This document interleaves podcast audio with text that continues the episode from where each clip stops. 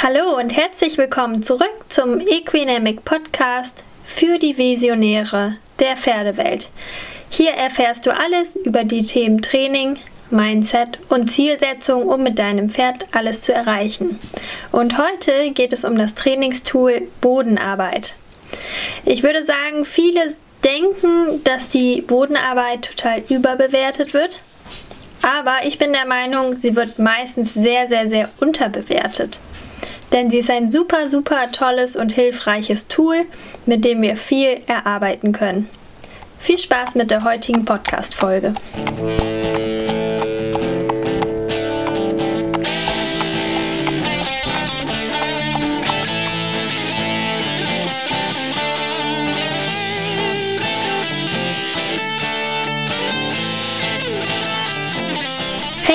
Name ist Laura Wildschut, ich bin Expertin für bewusstes Pferdetraining und setze die Bodenarbeit auch total gerne ein.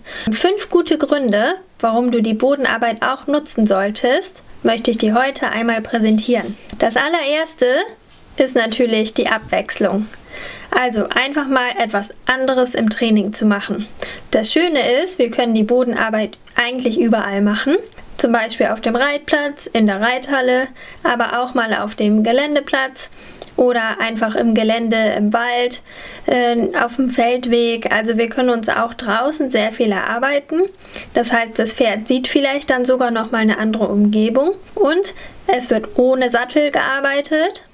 Also es sei denn, wir haben ein junges Pferd und wollen auch die Ausrüstung langsam mit einbeziehen in die Arbeit, dann kann ich natürlich was auflegen. Normalerweise würde ich aber wirklich ohne ähm, Sattel arbeiten, ohne Gurt, gar nichts drauf machen, einfach nur mit einem Kopfstück.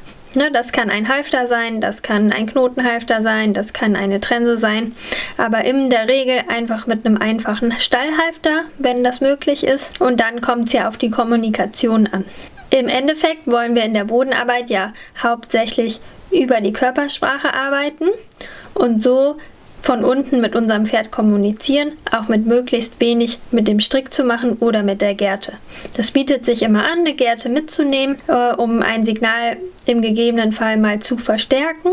Also ich habe eigentlich immer dann eine Gerte dabei oder ein langes Bodenarbeitsseil, das ich zur Not auch mal zum Treiben nehmen kann, wenn nötig. Dass ich nicht vorne am Strick ziehen muss, um das Pferd mehr vorwärts zu bekommen, dann dass ich die Möglichkeit habe, von hinten zu treiben. Das ist mir immer wichtig. Und dann kann ich in der Bodenarbeit halt schön auch total super coole Sachen einbauen. Also auch da kann ich mit Hütchen arbeiten, mit Stangen.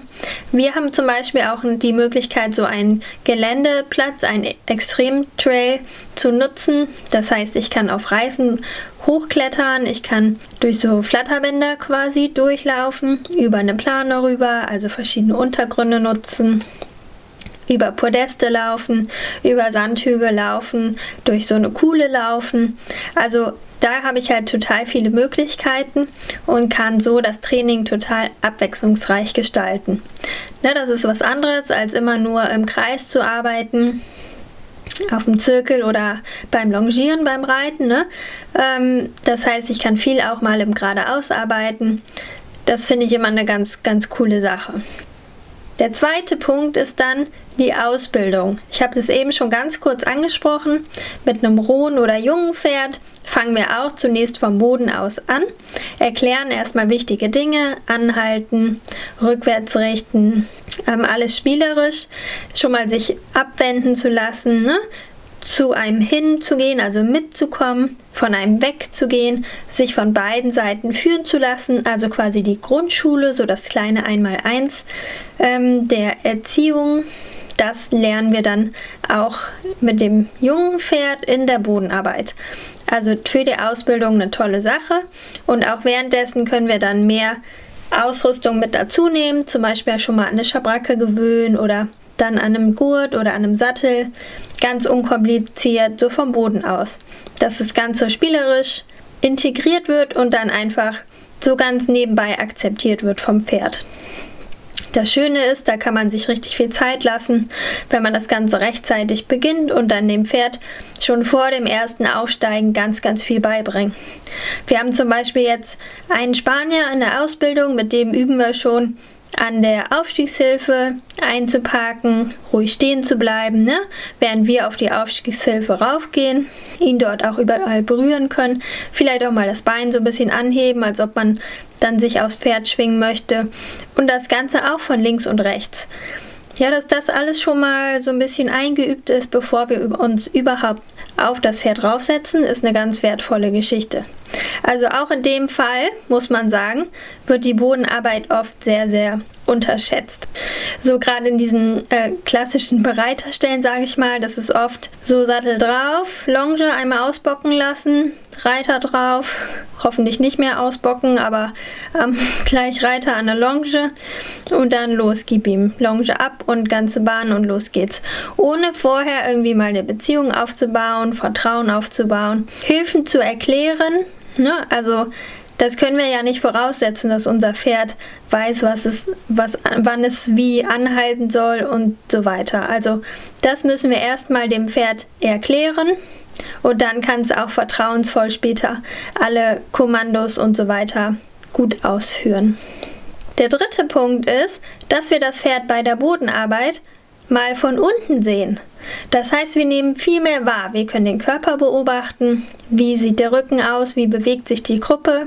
Wenn ich dann Seitengänge mache in der Bodenarbeit, tritt das Pferd gut unter, von links und rechts gleichmäßig. Wie fußt es auf, wie setzt es also die Hufe in den Sand. Da kann ich ganz, ganz viel beobachten und das ist auch ganz schön, das von unten mal wahrzunehmen. Wie ist die Kopf-Hals-Haltung? Lässt es sich stellen? Dann kann man im Stand auch so Übungen machen, das Pferd nach links stellen, rechts stellen, mal beobachten. Kippt der ganze Hals? Verwirft das Pferd sich? Ähm, wie bewegt es den Schweif, wenn ich das mal auf so einer kleineren Wolte um mich herum gehen lasse? Also ich finde, man lernt sein Pferd noch mal besser kennen und man lernt auch noch mehr auf die Details zu achten. Wie bewegen sich die Muskeln? Wie sieht das, ähm, wie wirkt das Fell? Sieht man eine Muskelspannung? Ähm, einfach mal wirklich den Blick aufs Pferd richten und man ist so ein bisschen auf Augenhöhe begegnet man dem Pferd. Und das finde ich auch ganz schön, dass man nicht immer nur oben drauf ist und von oben bestimmt, sondern auch von unten miteinander arbeitet. Das führt uns nämlich schon zum nächsten Punkt. Der vierte ist nämlich das Thema Beziehung. Also wir können durch die Bodenarbeit ganz toll die Beziehung mit unserem Pferd festigen und verbessern. Vertrauen aufbauen, hatte ich ja schon gesagt. Wir können auch mal schwierigere Situationen erarbeiten, wie zum Beispiel an gelben Säcken vorbeilaufen, wie das jetzt auch im neuen Pferdeführerschein gefordert wird. Also auch vom Boden aus mit unerwarteten neuen Situationen umzugehen und dem Pferd in dem, in dem Moment auch Sicherheit zu geben. Außerdem, äh, manchmal ist es ja auch so, dass Pferde mal ein bisschen quengelig sind, so ein bisschen frech oder faul. Also da gibt es ja die unterschiedlichsten Charaktere und Typen. Und von unten kannst du auch so ein bisschen Beziehungspflege machen und äh, zum Beispiel darf das Pferd dich natürlich nicht anrempeln beim Anhalten, sondern es wird angehalten und dann wird auch gestanden. So, und dann wird nicht äh, deine Schulter oder dein Oberkörper nochmal eben zur Seite geschoben, sondern das Pferd hält dann in respektvollem ähm, Abstand.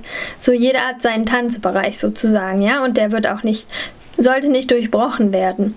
Und auch das bringen wir dem Pferd bei was da auch total wichtig ist.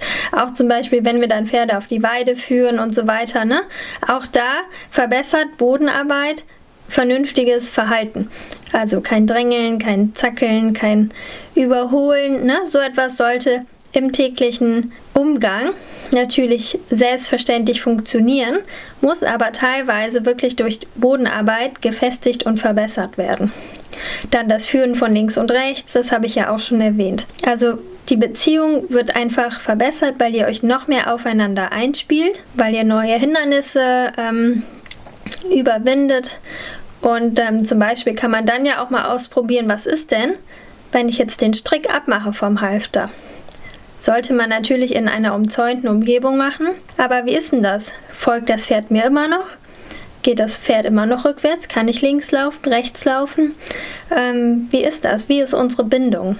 Also die Beziehung lässt sich durch die Bodenarbeit schön überprüfen und festigen. Der fünfte Punkt ist das Erarbeiten von neuen Lektionen. So ein bisschen über das Thema Ausbildung haben wir schon gesprochen, aber wirklich neue Lektionen, was ganz toll zum Beispiel äh, auf die Seitengänge bezogen werden kann, kann man ganz toll dem Pferd von unten erklären. Auch solche Sachen wie Stellen, Nachgeben, das kann man erstmal von unten einfach tatsächlich erklären dem Pferd. Man kann auch sogar das Aufwölben des Rückens üben, was wir dann ja unterm Reiter später brauchen. Oder auch später, wenn es äh, Richtung Piaffe gehen soll, sowas. Man kann natürlich auch so ein paar Tricks üben. Zirkuslektionen könnte man sagen, sind auch neue Lektionen.